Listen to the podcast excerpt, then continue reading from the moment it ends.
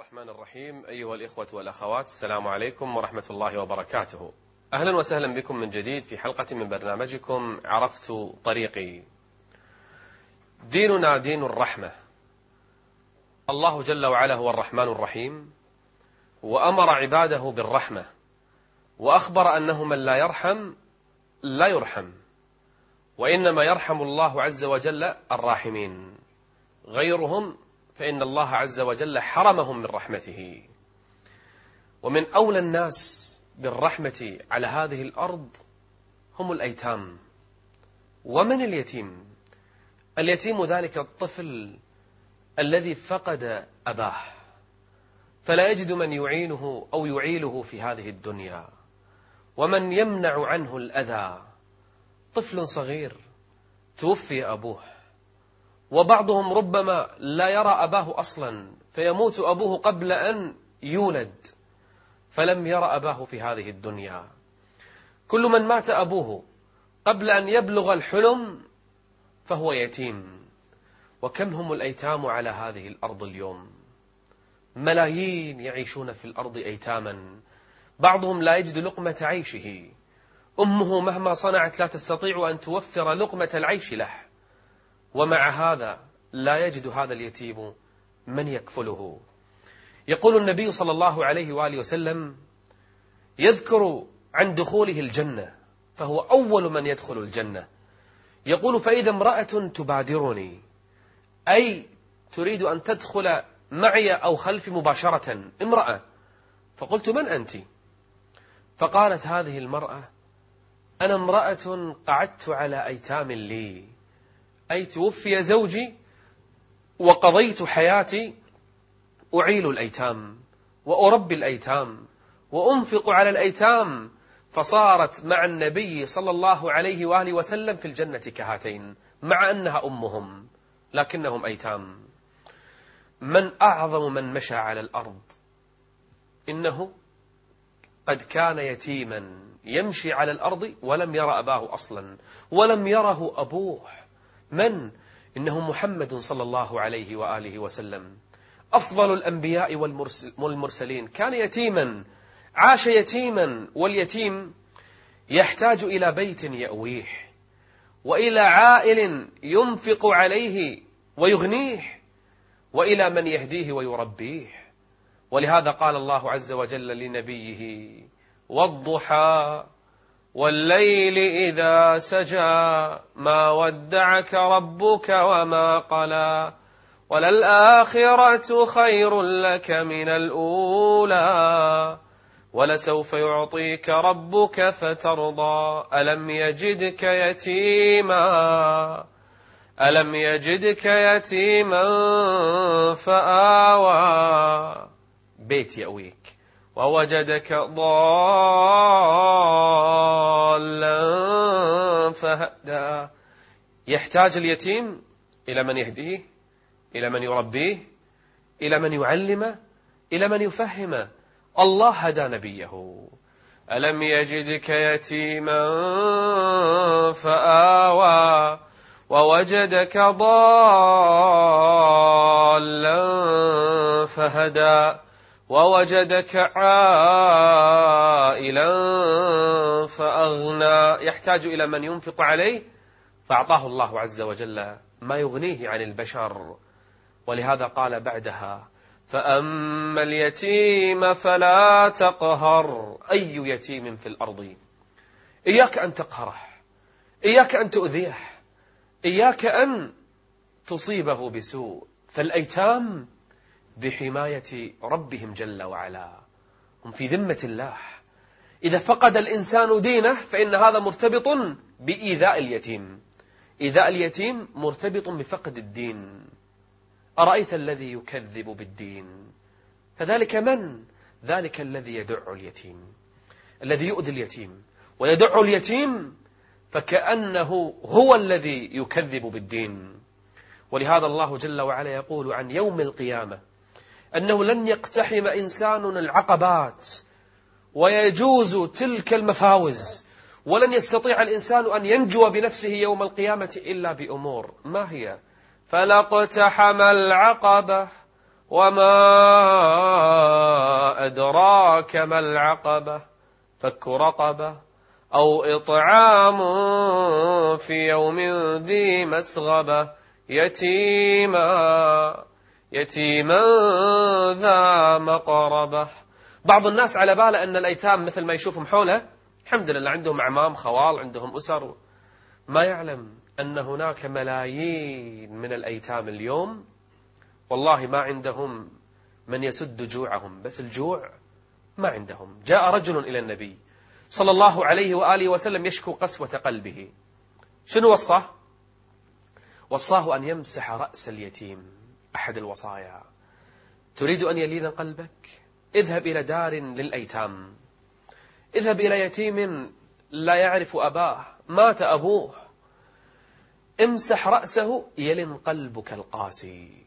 بل جاء في بعض الروايات أن لك بكل شعرة تمسها يدك حسنة. كل شعرة. امسح رأسه يمكن عشرات الآلاف أو مئات الآلاف من الحسنات تحصل عليها. هذا فقط بمسحة الرأس. كيف بالذي يطعم هذا المسكين؟ كيف بالذي يحسن إليه؟ ويطعمون. ويطعمون الطعام على حبه مسكينا.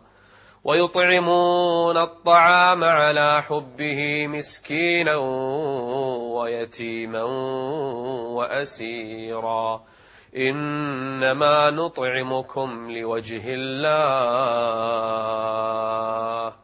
القضية ليست أذهب إلى لجنة زكاة وصدقات وهذه طيبة. كم عندكم كفالة يتيم؟ عشر دنانير مئة ريال مئة درهم أي شيء أسجل وينتهي الأمر. هذا طيب هذا يؤجر الإنسان عليه. وكافر اليتيم مع النبي في الجنة كهاتين. لكن أعظم من هذا أنك تسأل عنه. تتفقد هذا اليتيم. كم عمره؟ أعطوني صوره. ماذا يحتاج غير هذه الأموال؟ هل درس؟ هل تعالج؟ بيته زين؟ غرفة اللي ينام فيها شلون صايرة؟ يحفظ القرآن يصلي؟ اسأل عنه وتابعه إن كان في بلد آخر. الأفضل من هذا كله لو كان في بلدك أنك تروح له. وتجلس معاه. أين تجلس معه؟ في دار الأيتام. إيه في دار الأيتام. كل يومين ثلاثة تروح تزوره. ها يا محمد ها يا خالد شلونك اليوم؟ أكلت؟ رحت المدرسة؟ لبسك محتاج شيء؟ تعتبره مثل أولادك. هذه كفالة أعظم. وأحسن من هذه الكفالات كلها شنو هي؟ أنك تأخذ اليتيم من دار الأيتام أو من بلده الفقير وتأتي به وتعيش بين عيالك في بيتك. تعتبر حالة حال أولادك الآخرين. من منا يفعلها؟ فهذه أعظم الكفالات. يقول صلى الله عليه وآله وسلم خير بيت من بيوت المسلمين. شنو أحسن بيت؟ بيت يحسن فيه إلى يتيم. هذا أحسن بيت في بيوت المسلمين. يقول لي أحد الإخوة يقول لازلت أذكر وأنا صغير. أنا وإخواني أبي جاء بيتيم ليعيش بيننا. مو ولده يتيم. ما عنده أب ما عنده من يعيله. جاب يعيش معنا في البيت. يقول لازلت أذكر أبي كان يحسن عليه ربما يحسن إليه ربما أكثر منا. كان أحيانا يذهب معه إلى نزهة وبعض الرحلات قد لا يأخذنا نحن. أبي كان يخاف من الله في هذا اليتيم. فأما اليتيم فلا تقهر وأما السائل فلا تنهر. من منا يفكر اليوم أن يأوي يتيما أو يتيمة في بيته؟ من؟ وربما لا يعرف حتى لا أبوه ولا أمه. يعيش معاه في البيت مثل عياله يلبسه مثل لبسهم وأكله مثل أكل أولاده. ويعامل كما يعامل أولاده. من لا يرحم لا يرحم. والراحمون يرحمهم الرحمن. الله جل وعلا. إذا رأى الرحمة هذه في قلبك رحمك. الصحابة كانوا يخافون يخافون جدا من إيذاء اليتيم. حتى لما أنزل الله عز وجل عن الذين يأكلون أموال اليتامى ظلما والنبي قال لهم سبع من الموبقات منها أكل مال اليتيم. وأنزل الرب عز وجل قوله إن الذين يأكلون أموال اليتامى ظلما إنما يأكلون في بطونهم نارا. خاف الصحابة. اليوم بعض الناس حتى من هذه الآية ما يخاف. والله في أيتام الوصي عليهم بلع الفلوس كلها. عندهم خير لكن للأسف أخذ يسرق ويسرق ويسرق لما كبر الأيتام ما وجدوا شيئا من أموال أبيهم. راحت. من يستطيع أن يحاسب؟ الوصي هو. بيده كل شيء لكن ما خاف من رب العالمين. إن الذين يأكلون أموال اليتامى ظلما. إنما يأكلون في بطونهم نارا وسيصلون سعيرا. فلما أنزلت هذه الآية والآية الأخرى ولا تقربوا مال اليتيم إلا بالتي هي أحسن خاف الصحابة رضي الله عنهم. فكان الواحد منهم يضع طعام اليتيم بروح وطعام بروح. يخاف. إن قمح تمرة خبزة من مال اليتيم تدخل في بطنه. خاف الصحابة. فأنزل الله عز وجل ويسألونك عن اليتامى الله جل وعلا يجيب الصحابة عن اليتامى قل إصلاح لهم خير. وإن تخالطوهم وإن تخالطوهم فإخوانكم والله يعلم المفسد من المصلح. اجلسوا معهم كلوا معهم فالله يعلم الكاذب المخادع اللي بيسرق أموال اليتامى والمسكين اللي قاعد يحرص على فلوسهم وينمي فلوسهم ويتاجر بفلوسهم لأجل أن لا تأكلها الزكاة والصدقة فيكبر اليتيم وإذا عنده خير كثير وفير. خير بيت بيت يحسن فيه إلى يتيم.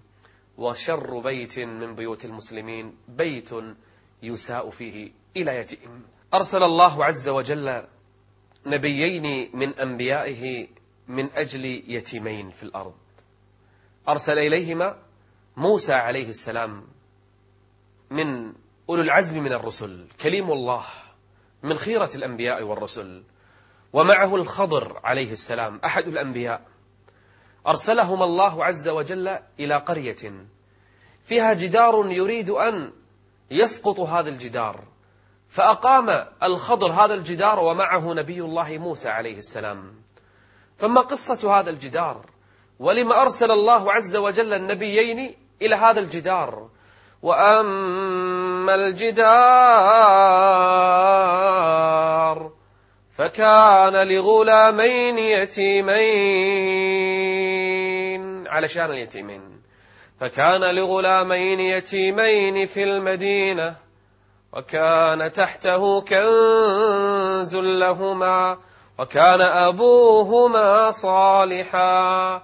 لأن أباهما كان صالحا كرامة لهذا الأب الصالح ورحمة باليتيمين الله أرسل لهما نبيين من أنبيائه. لما؟ ليحفظ الكنز لهما. الأيتام. الله عز وجل يدافع عنهم. الله عز وجل يرحم من يرحمهم.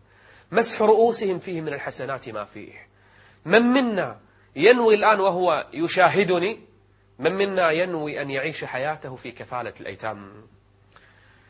اسمعوا لقصة تلك المرأة خريجة صيدلة من أحد الدول العربية عائلة محترمة عندهم خيرات. قررت هذه العائلة بسبب هذه الفتاة أن يكفلوا أيتاما في دار كاملة. فكانوا يرعون الدار ويكفلون الأيتام في هذه الدار. يقول زوج هذه المرأة يقول تعرفت عليها في الجامعة وتزوجتها لأنها كانت صالحة متدينة ملتزمة يقول هذا الرجل الذي تزوج هذه المرأة يقول أمر هذه العائلة عجب. أمرهم عجب. يقول كانوا في إحدى مناسباتهم في رمضان. إيش يسوون في رمضان؟ منتصف رمضان في حديقة البيت البيت العامر يدعون كل أطفال الدار الأيتام. يجيبونهم دعوة في هذه الدار. شو يسوون معاهم؟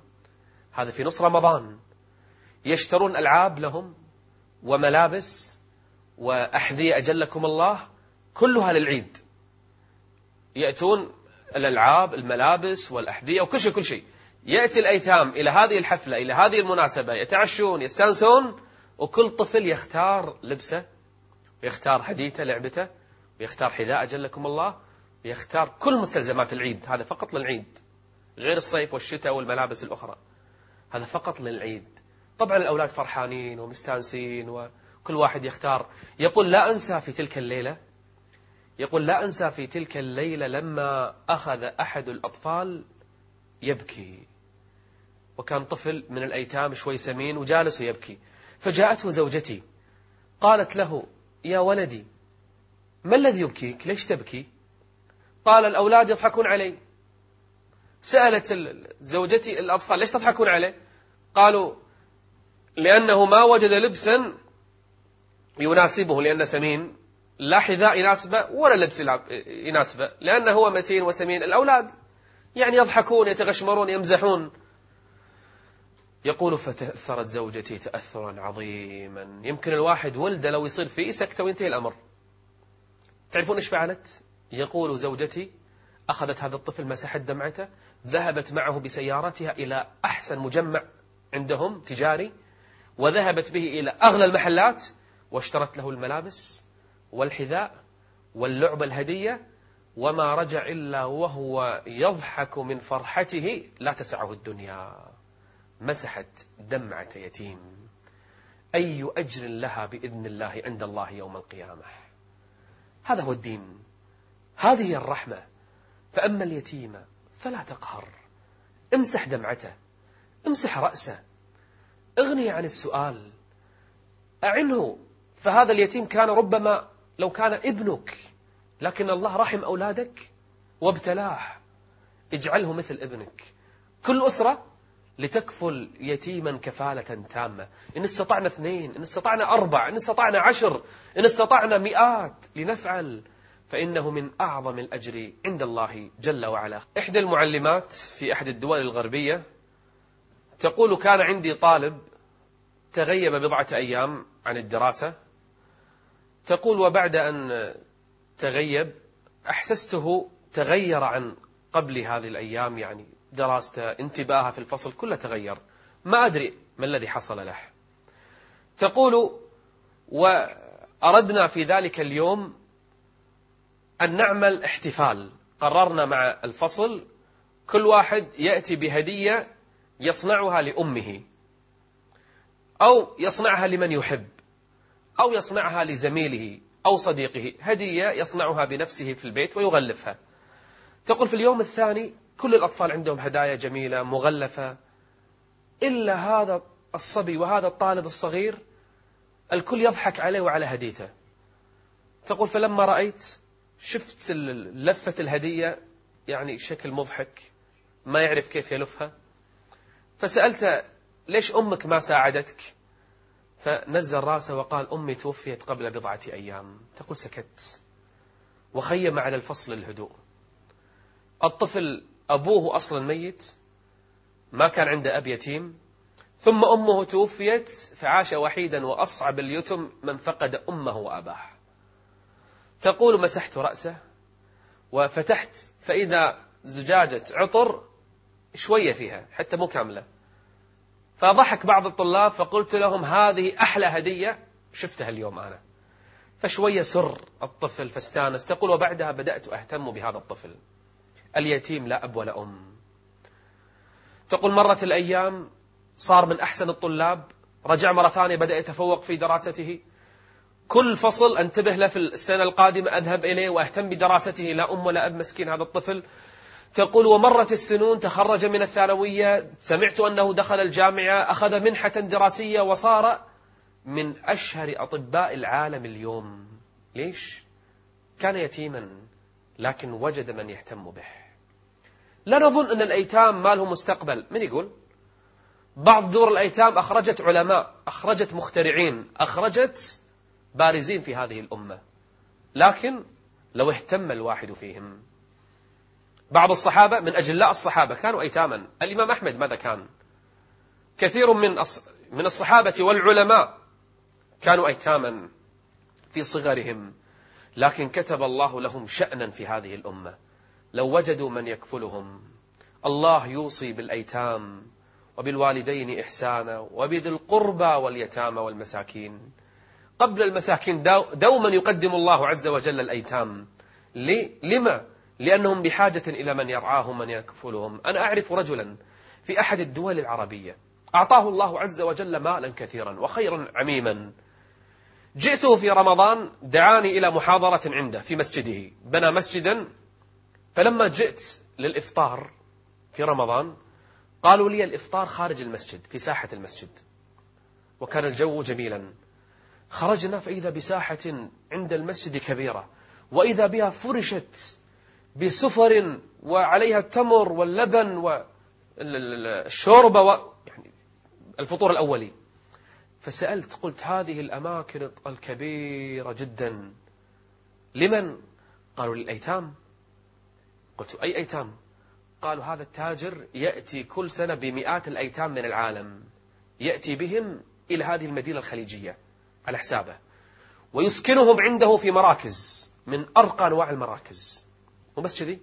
يتكفل بطعامهم بشرابهم بلباسهم بتربيتهم بالعناية بهم بدراستهم كلها على حسابه. مدارس هو بناها.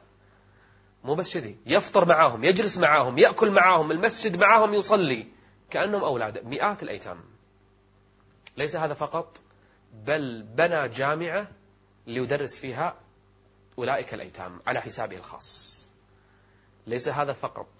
بعد الجامعة يتأكد أن كل خريجي جامعته من الأيتام يتوظفون في نفس المدينة الخليجية. كل هذا على حساب من؟ على حسابه الخاص. بارك الله له في ماله. لما؟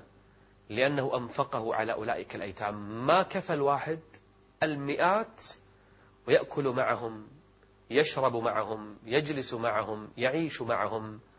لو قبل الله منه كل تلك الأعمال تخيلوا مع من سيكون يوم القيامة؟